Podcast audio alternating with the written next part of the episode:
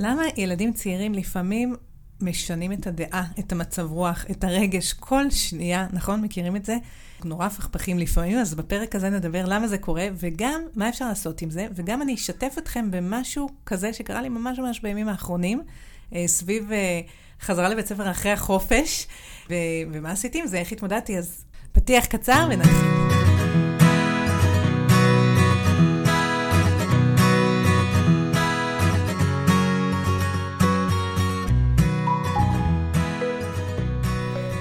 כאן רותי דריאל מחזרה ללב ההורות, ואני רוצה אה, בפרק של היום לדבר על הקטע הזה, איך אני אגיד את זה באופן פוליטיקלי קורקט, על זה שלפעמים הילדים שלנו, במיוחד הצעירים, נראים לנו קצת אה, פסיכים, נכון? יש את הקטע, נגיד, אנחנו חוזרים הביתה, ואני פותחת את ה... את התריס, ואז הילדה יכולה להתחיל לצרוח, מה, אבל אני רציתי לפתוח את זה, למה פתחת? ועכשיו יכול להיות פה, או זה יכול להיות גם כל דבר אחר, כן? סתם נתתי דוגמה. אה, ואז יכול להגיע לפה עכשיו צעקות וטנטרום וקריזה ו- וכל הטרפת. ושנייה אחרי זה, יכול להיות שנגיד אח שלו יבוא ויציע למשחק, או שפתאום אה, יהיה איזה שיר, או משהו אחר, וברגע, פתאום יכול לעבור למשהו אחר, פתאום היא שמחה, טובת לב, עברה הלאה.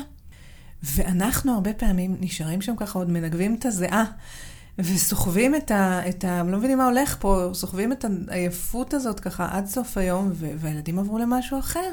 איך זה יכול להיות? אז כן, זה קורה לילדים הרבה, ואני רוצה להתייחס לזה, לשאלה הזאת, למה זה בכלל ככה? כי יש באמת כל מיני מאפיינים של ילדים צעירים, שבאמת, אם הם היו, היינו רואים אותם אצל אנשים מבוגרים, זה נראה כמו משהו שבאמת צריך לאבחן אותו, ויש פה בעיה. והרבה הורים באמת חושבים את זה על הילדים הצעירים שלהם, וברוב המקרים, זה לא משהו שמצריך בהכרח איזשהו, איזושהי התערבות uh, תרופתית או, או טיפולית. יש מקרים שכן, אבל ברוב המכריע של המקרים שהורים מספרים שהילדים עוברים ממצב רוח אחד uh, לשני בקיצוניות, זה לא בהכרח משהו שמספר על בעיה יותר עמוקה. אז uh, אני אדבר על זה קצת, קצת ונסביר למה זה, ואני גם אה, אתן אולי אפילו איזו דוגמה שקשורה לדבר הזה, שעוזרת לנו להבין איך אנחנו בעצם יכולים, ברגע שאנחנו מבינים את המוח של ילדים ולמה הם פועלים בצורות מסוימות, איך הצורת מחשבה שלהם עובדת, זה עוזר לנו. זה עוזר לנו גם להתמודד עם כל מיני מצבים, וזה עוזר לנו גם אה, אפילו קצת, לא אגיד ליהנות, אבל כן, כן קצת ליהנות, כי אנחנו מבינים מה קורה להם בתוך הראש, זה כבר לא כזה מסתורי, ואנחנו יכולים גם לרתום את זה באופן שמתאים לנו. אמ, אני ככה, אולי אחלוק איתכם איזושהי דוגמה ממש מה, מהימים האחרונים, אני מקליטה לכם את הפרק ממש ככה בסיומה של אה, חופשת פסח. ולא יודעת מתי אתם תשמעו אותו, אבל זה בעצם רלוונטי לכל, נכון, יש כל מיני תקופות אה, אחרי חופשים, אחרי הפסקות, שילדים קצת קשה להם לחזור לשגרה, וזה קרה גם לבת שלי, והיא לא כל כך רצתה לחזור אחרי החופשה לבית ספר. אז, אה, אז אני אספר מה עשיתי עם זה, כי זה ממש מתחבר לעניין הזה. אה, של, של המאפיין הזה של ילדים, שבעצם עוברים נורא מהר מ... מרגש לרגש, אבל זה לא רק העניין של לעבור מהר מרגש לרגש, זה בכלל גם עוצמה של רגשות, ואני אתן באמת אולי כמה דוגמאות בשביל להסביר למה זה ככה, כי תשמעו, באמת, כמו שאמרתי, אה, יש כל מיני דברים שאנחנו רואים אצל ילדים, ואנחנו לפעמים אומרים, כאילו, מה קורה? הילד זה פסיכי לגמרי, מה קורה פה? ובהרבה מהמקרים זה לא בהכרח שמשהו לא בסדר. אם באמת אדם מבוגר, בוא, בוא ניקח דוגמה, נגיד אה, אותה ילדה שרוצה עכשיו אה, שהיא תפתח את התריס וזה לא מתאים לה שאני פתחתי לפניה וכל זה, ויכול להיות שיש עוד דברים שאני מביאה לה נגיד מים לשתות או מיץ או כל דבר אחר. ועכשיו יש פה אטרף, כי היא רצה את זה בכוס הירוקה, והבאתי את זה בכוס הכחולה, ואוי ואבוי. נכון, זה דברים שקורים הרבה עם ילדים. עכשיו, אם באמת בן אדם מבוגר, זה היה קורה לו באופן כל כך יומיומי, שהוא היה מגיע, נגיד, לפסיכיאטר ומספר לו שהוא צריך אה, שהדברים יהיו בסדר מסוים, ושהוא חייב אה, שהאוכל יוגש בצלחת רק הירוקה לפעמים, וה, והמשקה רק בכוס הזאת והזאת, יש מצב שהוא היה זוכה להבחנה של אה, OCD, כן? זה, זה יכול לקרות, אם זה היה בתדירות כל כך גבוהה. כמובן, יש עוד כל מיני קריטריונים להבחנה, אבל זה הבחנה שהיא קיימת. או הדבר הזה שנגיד בן אדם אה, שהיה באופן כל כך יומיומי ועקבי, אומר לנו על כל דבר לא, נכון? יש את הקטע הזה שילדים עושים, אנחנו אומרים להם, אה, בואי, עכשיו צריך לצאת מהבית? לא. בואי לנעול נעליים? לא. אה, בוא שב לאכול, לא. בואי למקלחת, לא. בואו לישון, לא. בואו לנעול סנדלים, לא. צריך להחליף חולצה, לא. נכון? יש את הקטע של כל דבר לא, לא, לא, לא, לא, ואם באמת, אה, יצא לי לעבוד כבר עם מתבגרים, וגם אפילו עם מבוגרים, שככה בשנות עבודתי כפסיכותרפיסטית, שאם מישהו באופן כל כך עקבי למשך הרבה תקופה, ובלי איזושהי סיבה שנראית ממש, אנחנו לא מבינים למה, על כל דבר יש שם התנגדות. יש הבחנה, הבחנה פסיכיאטרית חביבה שקוראים לה ODD, הפרעה של התנגדות מתריסה. ואפשר להמשיך ככה עוד ועוד. אתם יודעים, יש את הספר אה, של האבחנות הפסיכיאטרי, שנקרא DSM, שעובדים איתו בארץ. זה הספר אה, שמקובל באבחון בבריאות הנפש, ואני ככה זוכרת שעבדתי תקופה בבית חולים פסיכיאטרי, והיינו ממש, אה, זאת אומרת, היינו משתמשים בספר הזה לאבחונים, כשהייתי יושבת ככה בישיבות שהיינו עושים ישיבות אינטק וכאלה. ואם אתם תפתחו את הספר הזה, מי שיש לכם אותו בבית, אתם תראו שילדים קטנים, ילדים צעירים, כשאני מדברת על ילדים צעירים, אני מדברת על, על ככה עד גיל 6, 5, 6, לפעמים 7, תלוי בילד ברגישות שלו, הם יכולים לענות שם על מלא הבחנות, וזה, וזה כאילו, מה הקטע? אז אני רוצה להגיד לכם, קודם כל, רגע של רצינות, יש, אה, אני לא מזלזלת בהבחנות, חלילה, ואני לא רוצה לעשות מהן בדיחה, כן? יש, אה, גם להבחנות יש אה, תפקיד, גם לטיפול בהן יש צורך, טוב שיש אותן, כן? אבל לא סתם, אנחנו לא באמת מאבחנים ברוב ההבחנות, למעט הבחנות של כל מיני הפרעות התפתחותיות, אבל רוב ההבחנות האלה שהרגע תיארתי, כמו OCD, כמו ODD וכאלה, אנחנו לא מאבחנים אותם ילדים צעירים. ולא סתם, כי הרבה פעמים דווקא ההתנהגויות האלה שאנחנו, אה, לפעמים אה, זה מלחיץ אותנו, אנחנו מתחילים לחשוב, יואו, אם הילדה ככה בגיל ארבע, כזאת אובססיבית, שהיא חייבת שהכל יהיה כמו שהיא רוצה, אז מה יהיה כשהיא תגדל? אלוהים ישמור, כאילו, מה, מה, נעשה? ואני רוצה להגיד לכם, באמת, זה לא רק הילדה, הילד או הילדה שלכם, הדבר הזה הוא נורא נפוץ, וזה לא שהוא נורא נפוץ, זה מין איזה סוג של באג. יש לזה תפקיד, זה אפילו... אפשר להגיד שזה אפילו אמור להיות ככה. יש לדבר הזה תפקיד מבחינת התפתחות, אוקיי? הם צריכים להיות בשלב הזה שבו כל רגש וכל מחשבה נמצאים ברגע נתון אחד-אחד. זאת אומרת, הם לא מצליחים לחשוב על כמה דברים, ו- וזה משהו שנורא נורא, זה נורא נורא חשוב לדעת את זה, כי אם אנחנו לא יודעים איך המוח של ילדים פועל, אז אנחנו חושבים שאנחנו צריכים כאילו ללמד אותם ולחנך אותם, ושזה עניין של גבולות, ושזה עניין של פינוק, או שאולי זה ההורות המתירנית שלנו, או ההורות הנוקשה מדי שלנו, או לא משנה מה, מה יהיה, אבל נקודת המוצא שלנו, שהרבה פעמים אנחנו טועים לחשוב שילדים זה כמו מבוגרים, רק בקטן. וזה לא נכון, כי הם, כשאנחנו באמת מבינים מה קורה בתוך המוח שלהם, אז אנחנו מבינים שמבחינת ההתפתחות של המוח שלהם, הם ממש יצורים עם מוח קצת אחר, אוקיי? המוח שלהם עובד אחרת. הקורטקסט הפרפרונטלי, כן, שזו אמונה הקדם-מצחית, היא, היא עוד לא פעילה. ההזרמה של הדם לשם היא נורא נורא מוגבלת, ובעצם ככה כל פעם היא חלק אחר של המוח פעיל. המוח עוד לא עובד בסינכרון. עוד אין להם כאילו לעבוד גם עם ה... גם לחשוב ככה, כמו שאנחנו אומרים, אה, אה, אני ככה חושב אה, in the back of my mind על משהו, זה לא עובד ככה. הם יותר, כל פעם חלק אחר עובד, אין, אין עדיין את האינטגרציה, אוקיי? וכמו שאמרתי, זה לא באג, זה, זה חלק מההתפתחות. ככה זה בדיוק אמור להיות, כי בעצם הטבע כאילו נותן לילדים כמה שנים ראשונות, שהם ירגישו ככה כל רגש בפול גז, כאילו ממש בעוצמה, בצורה הכי מלאה. ואחר כך, רק אחרי איזושהי תקופה, אחרי כמה שנים טובות, היא מתחילה לשלוח כמה רגשות לעונה הקדם-מצחית שלנו, לקורטקסט הפרפרונטלי, ואז שמה יכול לקרות ערבוב של רגשות. והדבר הזה הוא בעצם מתחיל לקרות רק כש, כשהמוח מתחיל להבשיל לכיוון הזה. זה לא יקרה לפני גיל חמש אצל רוב הילדים, ואצל הרבה מהילדים היותר רגישים שלנו, זה גם יכול לקרות אה, יותר לכיוון גיל 6, 7, 8, ויש גם כל מיני תנאים שאני ככה לא יכולה להיכנס אליהם כרגע בתוך הקונטקסט של הפודקאסט, אבל אנחנו, אה, זה לא מובן מאליו. בקיצור, לא סתם יש הרבה אנשים שהם כבר מזמן עברו את גיל 5, ואנחנו עדיין רואים שהחשיבה שלהם היא נורא כזאת של שחור ולבן, ושעדיין רק כל פעם יש רגש אחד.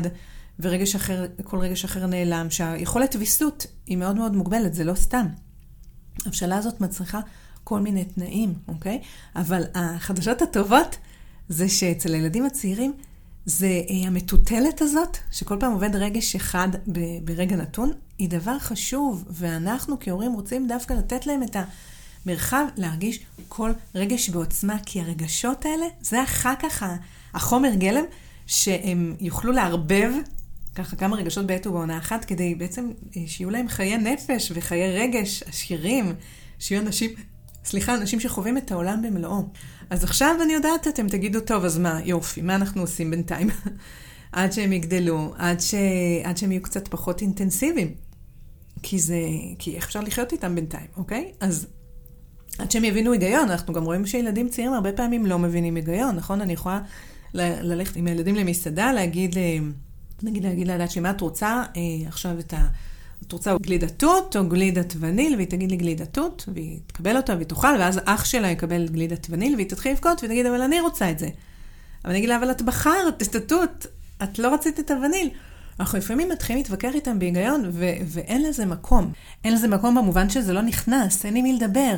באופן כללי, כשמישהו מתוסכל אין הרבה מקום להיגיון, אבל עם ילדים קטנים זה נראה לפעמים, באמת, כשהרגשות כל כך גדולים, אין שום מקום להיגיון. וזה משהו שקודם כל, אנחנו צריכים לדעת את זה, אוקיי? כדי שלא נילחץ. כי אם אנחנו נלחצים וחושבים שאנחנו, זו האחריות שלנו להפוך את הקטנים האלה לגדולים, שאנחנו צריכים ללמד אותם, שאנחנו צריכים אה, לאמן אותם, שאנחנו צריכים כאילו להסביר להם איך להתנהג בבגרות ובכל מיני שיטות ואמצעים וכל זה, זה גם נורא מתסכל. אם אנחנו חושבים שאנחנו צריכים להסביר להם והם לא מבינים, אז אה, אנחנו נהיים נורא נורא מתוסכלים. אז אנחנו הרבה פעמים מסתבכים, אנחנו לא מאפשרים להם להיות איפה שהם. אוקיי? אז זה בעיה אחת בזה שאנחנו לא יודעים את זה. וככל כך, לכן כל כך חשוב לדעת שככה המוח של ילדים עובד, שכל פעם יש רגש אחד. יחד עם זה, אם נהיה רגע כנים, אנחנו לפעמים, כשילדים נכנסים לאינטנסיביות הזאת הרגשית, אז אה, מבוגרים מולם, אנחנו לפעמים בעצמנו הופכים להיות כמו ילדים בני ארבע שנכנסים אה, לטנטרום, נכון? וזה פחות חינני. אה, זה שהילדים מרגישים כל רגש בעוצמה ונעים מרגש לרגש, זה טבעי, זה שאנחנו נסחפים לשם אחריהם, זה אה, פחות, אה, פחות, פחות רצוי, וכשאנחנו יודעים שגם לנו אולי יש עבודת הבשלה וויסות, ולתת מקום לרגשות שלנו, ולהצליח ככה לחתור לקראת הערבוב שלהם, אצלנו זה עוזר לנו, אוקיי? כי אנחנו באמת חיים בעולם שכל כך הרבה פעמים מנסים להפוך את הקטנים, כאילו לבגר אותם בטרם עת. ללמד אותם להיות, ממתי נגיד בוגר זה הפך כאילו להיות אה, מחמאה, נכון? ובאיזה גיל זה נעלם? כי פתאום, נגיד, אם מישהו היום יגיד לי שאני נורא בוגרת, אז אני קצת אה, אולי אפילו אעלב. אבל כשאומרים את זה לילד קטן, הרבה פעמים כאילו מחמיאים לו. אבל זה מגיע מהמקום שאנחנו כל כך הרבה פעמים מנסים להפוך את הקטנים לגדולים ולבגר אותם בטרם עת, ומצד שני, הרבה פעמים אנחנו כמבוגרים נסוגים להיות אה, קטנים. ולכן כל כך חשוב להבין את הילדים מבפנים, ואז אנחנו גם יותר יכולים להתאים את האופן שאנחנו מתמודדים איתם לאיך שהמוח שלהם אה, בנוי, ובעצם להוביל אותם.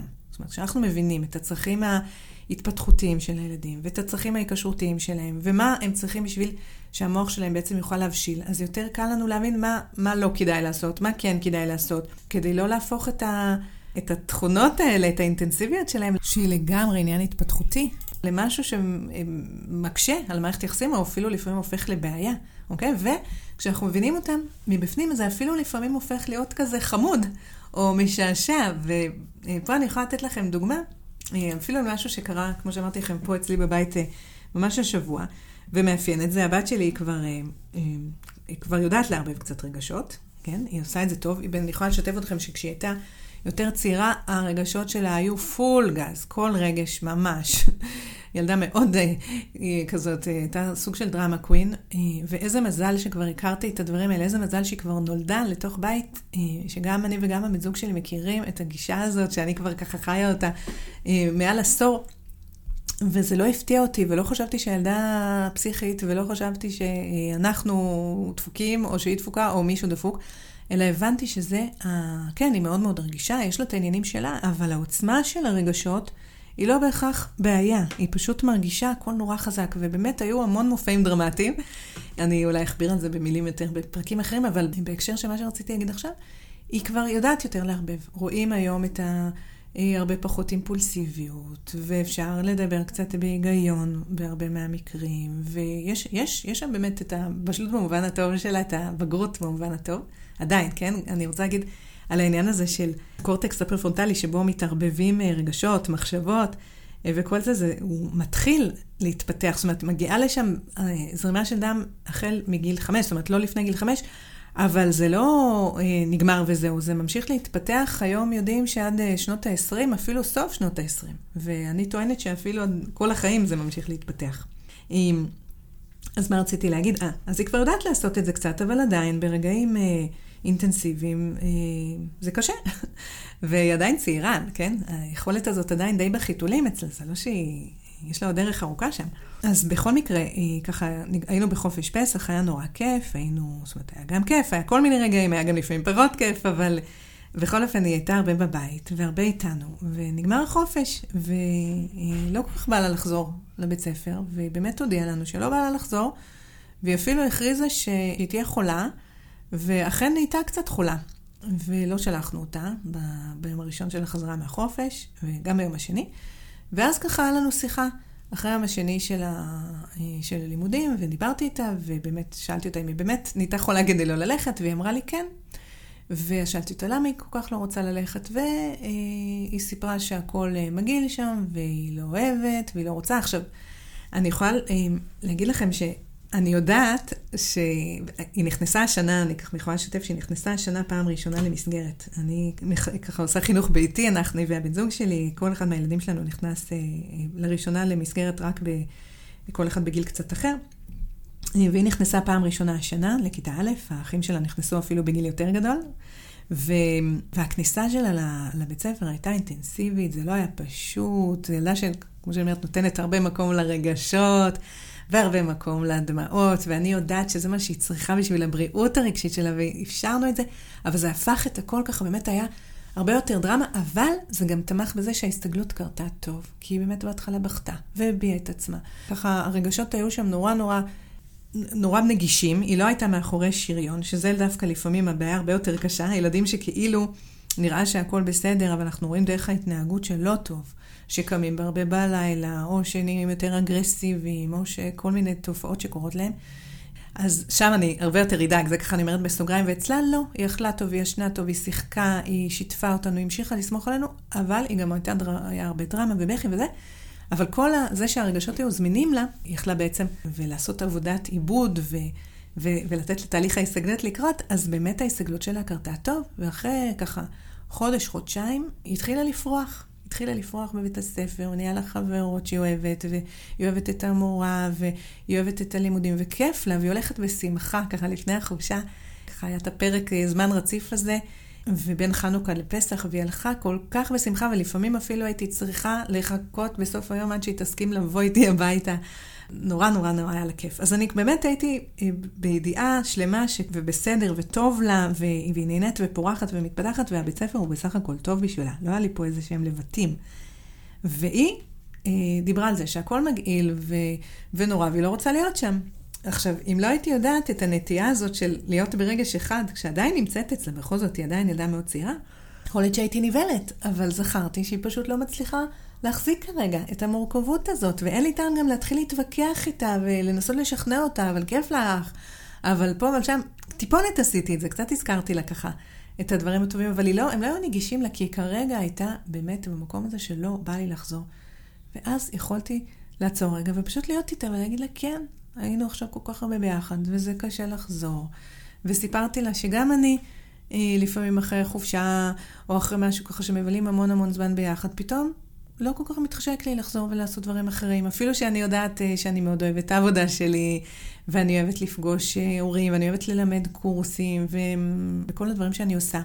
אבל לפעמים אחרי ככה זמן מנוחה, וזמן בבית, וזמן ככה שכולנו ביחד, לא בא לי. וזה נורא נורא טבעי. אז קודם כל יכולתי להיות איתה ברגש, לתת מקום לרגש האחד הזה שכרגע נורא נורא נמצא שם. ואז אחר כך, אחרי שהיה מקום לדבר הזה, ושהיא לא, לא הייתה צריכה לשכנע אותי, כי, כי, כי מאוד הבנתי אותה, אז בעצם אה, יכולתי קצת לנסות להוסיף את הדבר הנוסף. וסיפרתי לה על עצמי, שאני למשל, כשאני יודעת שאני צריכה נגיד לחזור ללמד אחרי חופשה, והדבר הראשון שאני מרגישה זה לא בא לי. אבל אני יודעת שאני מאוד אוהבת את זה ושיהיה לי כיף. אז לפעמים אני פשוט קובעת לעצמי משהו נחמד ש... שיהיה לי נחמד לעשות אותו. למשל, ללכת לשתות משהו טעים בדרך, לשיעור שאני מלמדת. או לא יודעת מה, אם אני נגיד מלמדת פרונטלית מדי פעם, אז לקנות לי איזה חולצה חדשה, שיהיה לי כיף לבוא. משהו שישמח אותי ויעשה לי חשק.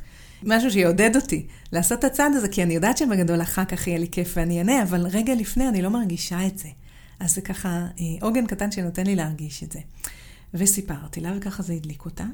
ואז בעצם מה שעשינו, זה חשבנו על משהו שכשהיא תלך לבית ספר, אה, יום אחר כך, זאת אומרת היום, אז אה, כשהיא תחזור, נעשה ביחד משהו כיפי. שנינו, שתינו, אני והיא, וקבענו כבר מה נעשה. וזה היה כל כך מצחיק לראות את זה, כי היא מהרגע הזה, היא פתאום אמרה, יואו, מתי כבר מגיע מחר? מחר יהיה היום הכי כיפי בחיים שלי. אני לא יכולה לחכות למחר. והיא הסתובבה פה בבית, והייתה כאילו, ספרה את הדקות עד שהיא כבר תלך לבית ספר, ו...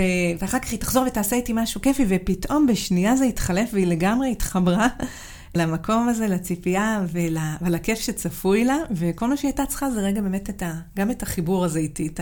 נתן לה עידוד, אבל זה נתן לה גם איזה ככה מנוחה, כי בכל זאת יש פה פרידה. עשיתי לה מין איזה גשר, משהו שנעשה כשהיא תחזור. אבל גם בעצם היא עברה פשוט לרגש אחר, עברה לגמרי בשנייה. ובן זוג שלי, כאילו, והאחים שלה התפקעו מצחוק, כאילו, מה זה הדבר הזה? רגע אחד היא הולכת פה ומיוסרת בבית ואומרת שהיא לא רוצה ושהיא נהייתה חולה בכוונה, אני לא יודעת אם באמת זה נכון, אבל היא באמת הייתה חולה. ורגע אחר כך היא כולה בריאות, שמחה ואושר, ו- ומחר יהיה היום המאושר בחיים שלי. אז אה, אה, חלקתי איתכם את הסיפור הקטן הזה, רק באמת בשביל להמחיש את ה... כשאנחנו, כמה שאנחנו יודעים איך הילדים שלנו, באמת המוח שלהם בנוי ככה, כשהם צעירים, שכל רגש פועל בנפרד ואין טעם להתחיל להתווכח ואין טעם להתחיל לדבר בהיגיון, אנחנו רוצים לתת מקום לכל רגש בנפרד, ורק אחר כך קצת, קצת, קצת אפשר לערבב, אבל המקום ל, לרגשות הגדולים בפני עצמם זה הבריאות של הילדים, זה מה שיתמוך ברווחה שלהם, וזה מה שיתמוך גם בצמיחה ובהבשלה שלהם, ובזה שהם יהיו בסופו של דבר, זה מה שאנחנו מאחלים להם, נכון? להיות מבוגרים שמצליחים באמת אה, לראות את העולם באיזושהי פרספקטיבה, להחזיק תפיסה שהיא לא רק שחור לבן, לא להיות כאלה אימפולסיביים, אנחנו רוצים את זה בשבילם, נכון? אבל זה לא הגיע מזה שנלמד אותם, זה הגיע מזה שניתן להם את התנאים להבשיל לתוך זה, וגם לפעמים את התנאים לעצמנו להבשיל לתוך זה, לא תמיד, גם לנו יש את זה. זהו, אבל מה שאני אומרת זה שזה לא, זה לא אה, נלמד, זה לא משהו שאני יכולה דרך, אה, לא יודעת מה, דרך... אה, סנקציה או חיזוק או כל מיני דברים כאלה, לאפשר לו להיות, צריך רגע להבין איך המוח שלהם עובד ולקבל את זה, ומשם לפעול. זהו, אז מקווה שמצאתם תועלת ונהניתם מהפרק, ואם אם אכן כך, אז שתפו אותו בכיף, כך שיגיע לעוד הורים, וגילו לאוזניי שאפשר לדרג פרקים, אז אם אתם רוצים, דרגו אותו, זה יהיה ממש נחמד. וזהו, אנחנו נתראה בפרק, נשתמע, יותר נכון, בפרק הבא. אז מאחלת שיהיה יום נפלא וכיפי, ושנמשיך לגדול יחד עם הילדים שלנו. אז להתראות.